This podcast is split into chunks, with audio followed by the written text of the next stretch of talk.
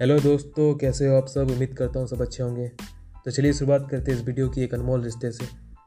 एक ऐसा रिश्ता जिसमें हम ज़िंदगी तमाम बातें एक दूसरे से साझा करते हैं। एक ऐसा रिश्ता जिसका ज़िक्र जितनी बार भी किया जाए कम है। एक ऐसा रिश्ता जो किसी को भी पल भर में अपना बना ले।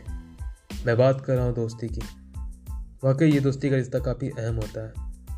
लेकिन क्या ये दोस्ती लंबे समय तक अहम रहती है? दोस्ती कैसी होनी चाहिए? कुछ लोगों की दोस्ती इतनी गहरी होती है कि वे सारी चीज़ें एक दूसरे को बेहिचक शेयर करते हैं। वे एक दूसरे को ज़रूरत पड़ने पर बेहिचक मोबाइल व बाइक देते हैं। गर्लफ्रेंड से मिलने के दौरान भी वे अपने दोस्त को अपने साथ ले जाया करते हैं। ऐसे दोस्त होते हैं वाकई, जो हर पल अपने दोस्त की फ़िक्र किया करते हैं। लेकिन बात की जाए तो ज़्यादातर मामला सिर्फ़ एक तरफ़ से देखने को मिलता है। एक तरफ़ दोस्त अपने दोस्त के लिए कुर्बान रहता है तो वहीं दूसरी तरफ़ वो दोस्त गद्दारी करने से पीछे नहीं हटता। आपके नज़र में सबसे अच्छा दोस्त कौन है? बिग पॉइंट राइट मेरी नज़र में सबसे अच्छा दोस्त वो है, जो अगर किसी लड़की के साथ रिलेशनशिप में हो तो फिर भी वो अपने दोस्त को ना भूले। अगर उसके दोस्त की ज़िंदगी में कोई लड़की ना हो तो वो अपने दोस्त के लिए भी अपनी गर्लफ्रेंड की फ्रेंड या उसकी बहन के साथ रिश्ते को जोड़ने की कोशिश करे। ऐसे दोस्त वाकई सच्चे दोस्त होते हैं। इसके विपरीत कुछ दोस्त की अगर बात की जाए तो उनके पास एक सदी गर्लफ्रेंड भी हो, फिर भी वो अपने दोस्त के बारे में इस कदर नहीं सोचते। वे अपने आप को हीरो समझते हैं। दो तीन गर्लफ्रेंड रखने के बाद अपने आप को टॉम क्रूज की औलाद समझते हैं। ऐसे दोस्त सिर्फ़ और सिर्फ़ स्वार्थी होते हैं, सिर्फ़ अपनी ही बातें करते हैं और अपना काम निकालने की फिराक में रहते हैं। दोस्त अकेला है, फिर भी उन्हें कोई फ़र्क नहीं पड़ता और उनके सामने सिर्फ़ अपनी गर्लफ्रेंड की चर्चा करते हैं। बचपन और जवानी की दोस्ती। बचपन की दोस्ती काफ़ी यादगार होती है, किसी तरह की कोई शिकायत नहीं। एक दूसरे का हमेशा फ़िक्र करना, एक दूसरे का हमेशा साथ देना, वही जवान होने पर ये गहरी दोस्ती थोड़ी फीकी होने लगती है। बचपन के दोस्त यूँ बिछड़ते हैं कि पता ही नहीं चलता। जवान होने पर सब अपनी लाइफ में व्यस्त रहते हैं। कोई डॉक्टर तो कोई इंजीनियर तो कोई सरकारी नौकरी तलाश में रहता। है नए दोस्त मिलते हैं अगली राहों में, लेकिन ये दोस्ती पहले की तरह नहीं होती है। इनमें वो पहले की तरह एहसास नहीं होता। एक तरफ़ बचपन की दोस्ती बिना किसी शर्त के होती है, वे तुरंत एक दूसरे से घुल मिल जाते हैं। वहीं दूसरी तरफ़ जवानी में ज़्यादातर दोस्ती में घुलने की घुलने मिलने की शुरुआत दारू और बियर से होती है। दोस्ती अच्छी या बुरी हम सबके जीवन में एक अच्छा दोस्त और बुरा दोस्त आता है, जिसकी पहचान हमें बाद में होती है। कुछ इस तरह के दोस्त होते हैं जो आपको बाइक में बैठाने के बाद तेज रफ्तार में बाइक चलाते हैं। खुद तो हेलमेट पहन के सुरक्षा के दायरे में रहेंगे, किंतु दोस्त की परवाह नहीं करेंगे। और जब दुर्घटना होती है तो ज़्यादातर केस में पीछे बैठे दोस्त की जान चली जाती है। एक सच्चा और अच्छा दोस्त हमेशा दोस्त की परवाह कर संभल कर गाड़ी चलाता है। बुरा दोस्त हमेशा आपके पैसों के लिए आपसे दोस्ती करता है। आपके पीछे चट्टू की तरफ़ पड़ा रहेगा। ऐसे दोस्त होते हैं जो आपका सामान तो बेहिचक इस्तेमाल करेंगे, किंतु वक्त आने पर वे अपने सामान को हाथ तक नहीं लगाने देंगे। तब बुरे दोस्त का एहसास होता है। एक अच्छा और सच्चा दोस्त अपनी गर्लफ्रेंड को अपने दोस्त से परिचय करवाता है, जबकि बुरा दोस्त परिचय वाली लड़की के साथ अपनी जुगाड़ लगा लेता है, यानी पीठ में छूड़ा भोगने का काम करता है। इसीलिए कहा जाता है दोस्ती अच्छी तो खूब अच्छी और बुरी तो खूब बुरी। खैर, दोस्ती अच्छी या बुरी, क्या फ़र्क पड़ता है? ये ज़िंदगी के यादगार लम्हे होते हैं। इन्हें हम कैसे भुला सकते हैं, भला? तो दोस्तों, कैसी लगी ये पॉडकास्ट कमेंट सेक्शन में अपनी राय दें। मिलता हूँ अगली वीडियो में। कीप वॉचिंग जय हिंद, जय भारत।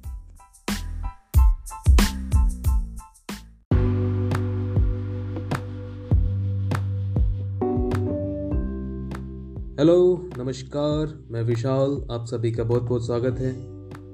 फ़र्स्ट ऑफ़ ऑल कैसे हो आप सब? उम्मीद करता हूँ मेरी पिछली वीडियो को आपने पसंद किया होगा। तो चलिए शुरुआत करते हैं इस वीडियो के एक नए टॉपिक से। एक ऐसा टॉपिक जो हर मनुष्य के दिमाग में हर पल रहता है। और वो है गुस्सा। गुस्सा। क्यों दिमाग गुस्से से भर जाता है? गुस्सा एक ऐसा शब्द है जो सुनने में छोटा किंतु किसी के सर पर दिखने पर यह काफ़ी बड़ा सा महसूस होता है। और जब ये महसूस होता है, तब हमारे शरीर और दिमाग को इस कदर कब्जा करता है कि हम क्षण भर में क्या से क्या बन जाते हैं। गुस्सा एक तरह से मानव जाति की वह क्रियाकलाप है जो कहीं भी, कभी भी प्रकट हो सकती है। गुस्से से हम खुद के साथ साथ दूसरों की ज़िंदगी को भी बर्बाद कर बैठते हैं। क्या आपने कभी सुना है, गुस्से में कोई काम सफल हुआ है? जवाब है, नहीं। कभी नहीं। फिर भी हम अपने गुस्से को दिखाते फिरते हैं और इसे रोज़मर्रा की ज़िंदगी का हिस्सा मान लेते हैं। मुख्य बात यह है कि लोगों को गुस्सा क्यों आता है? क्यों लोग गुस्से में लाल पीले हो जाते हैं? आज हर समाज के लोग गुस्से से भरे ही नज़र आते हैं। कुछ अपने मालिक से, कुछ अपने जीवन साथी से, पति अपने पत्नी से, पत्नी अपने पति से। सास और बहू का एक दूसरे पर गुस्सा होना, परिवार के सभी सदस्य का एक दूसरे पर गुस्सा करना हमें देखने को मिलता है। एक बात मैं और जोड़ना चाहूँगा। गुस्सा तो हम सब करते हैं, लेकिन जब गुस्से को दिखाना हो तो हम सिर्फ़ अपने से कमज़ोरों पर ही दिखाते हैं। और कभी कभार उन्हें पीट कर या गंदी गालियाँ देकर अपने गुस्से को शांत करते हैं। दरअसल, ऐसे लोग अपने गुस्से को नहीं, बल्कि अपनी नाकामी को दिखाते हैं। और जब ऐसे लोगों को किसी अपने से ताकतवर लोगों के सामने गुस्सा आता है, तब वो अपने गुस्से को तुरंत काबू कर लेते हैं। क्योंकि ये जानते हैं, कब उनकी ठुकाई हो जाए पता नहीं। एक छोटा सा वास्तविक उदाहरण आपके सामने पेश करना चाहूँगा। मुझे याद है, जब मैं बाज़ार जा रहा था, तब रास्ते में एक रिक्शे वाले ने एक चालीस पैंतालीस साल के आदमी को हल्के से पीछे से ठोकर मारी। आप कल्पना कर सकते हो, टक्कर ऐसी थी कि वो आदमी गिरा तक नहीं, फिर भी वो आदमी उस पर जंगली कुत्ते की तरह टूट पड़ा। उस कमज़ोर बूढ़े रिक्शे वाले पर वो गालियाँ देकर अपने गुस्से को उतारा। यहाँ तक कि उसने उसे एक झापड़ भी लगा दिया।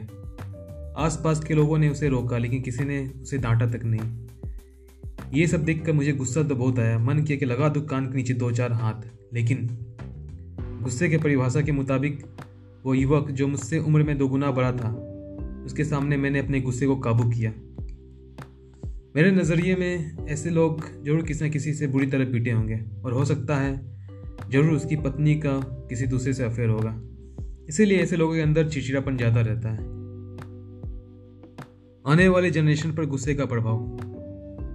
आपने अक्सर देखा होगा, घर के बड़े सदस्य छोटे सदस्य पर गुस्सा करते हैं और उसे डांटते हैं और ऐसा होना स्वाभाविक है क्योंकि बच्चों के अंदर भी थोड़ा डर होना चाहिए। लेकिन कुछ परिवार में मैंने देखा है, बच्चे बड़े होने के बाद अपने माता पिता पर भी गुस्सा करते हैं। यहाँ तक कि उन्हें डांटते हैं, उनसे झगड़ा करते हैं। एक परिवार था जिसमें पति पत्नी एक दूसरे पर गुस्सा करते थे।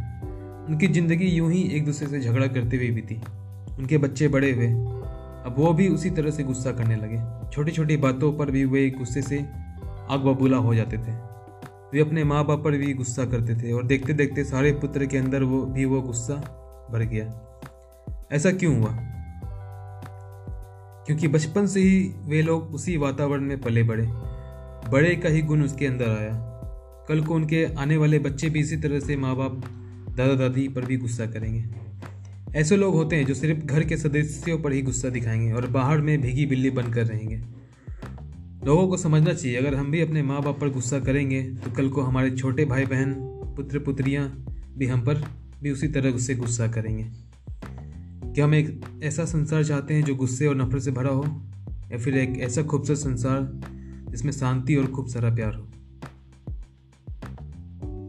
असल मुद्दे पे हमें गुस्सा क्यों आता है? क्यों हम अपने गुस्से में अजीब हरकतें कर बैठते हैं?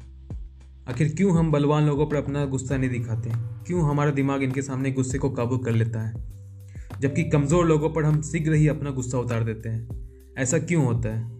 आप रिक्शे वाले को गाली दे देते हो, थप्पड़ भी चढ़ देते हो, जबकि बाइक या स्कूटी वाले को कोई बात नहीं कहकर निकल लेते हो। क्या आपने कभी महसूस किया है कि कितने बड़े गधे हो आप? अगर आपके अंदर वाकई गुस्सा है? तो आप उस बलवान पर भी निकालो, ना कि कमज़ोरों पर। गुस्से भी दो तरह के होते हैं। कमज़ोरों पर गुस्सा उतारना यह हमारा कायरता को दिखाता है, और एक गुस्सा ऐसा होता है जिससे हम समाज में कुछ बदलाव लाते हैं।